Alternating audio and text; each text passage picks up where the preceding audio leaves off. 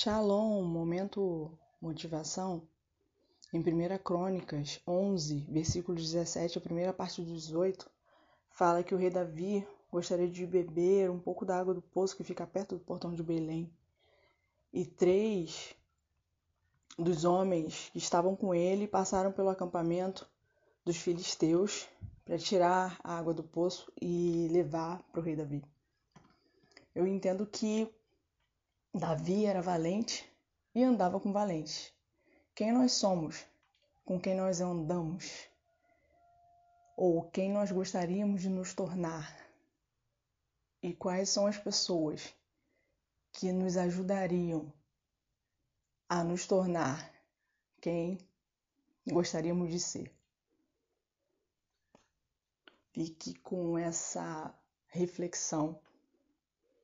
Amém? Estou clamando, estou pedindo, só Deus sabe a dor. Não é sobre isso que eu quero falar com você. O que eu quero falar com você está escrito em 1 João, capítulo 2, versículo 14, na parte B, que diz assim: eu vos escrevi, jovens, porque sois fortes, e a palavra de Deus está em vós, e já venceste o maligno. Não troque o que Deus sonhou pra você por coisas que o inimigo te oferece.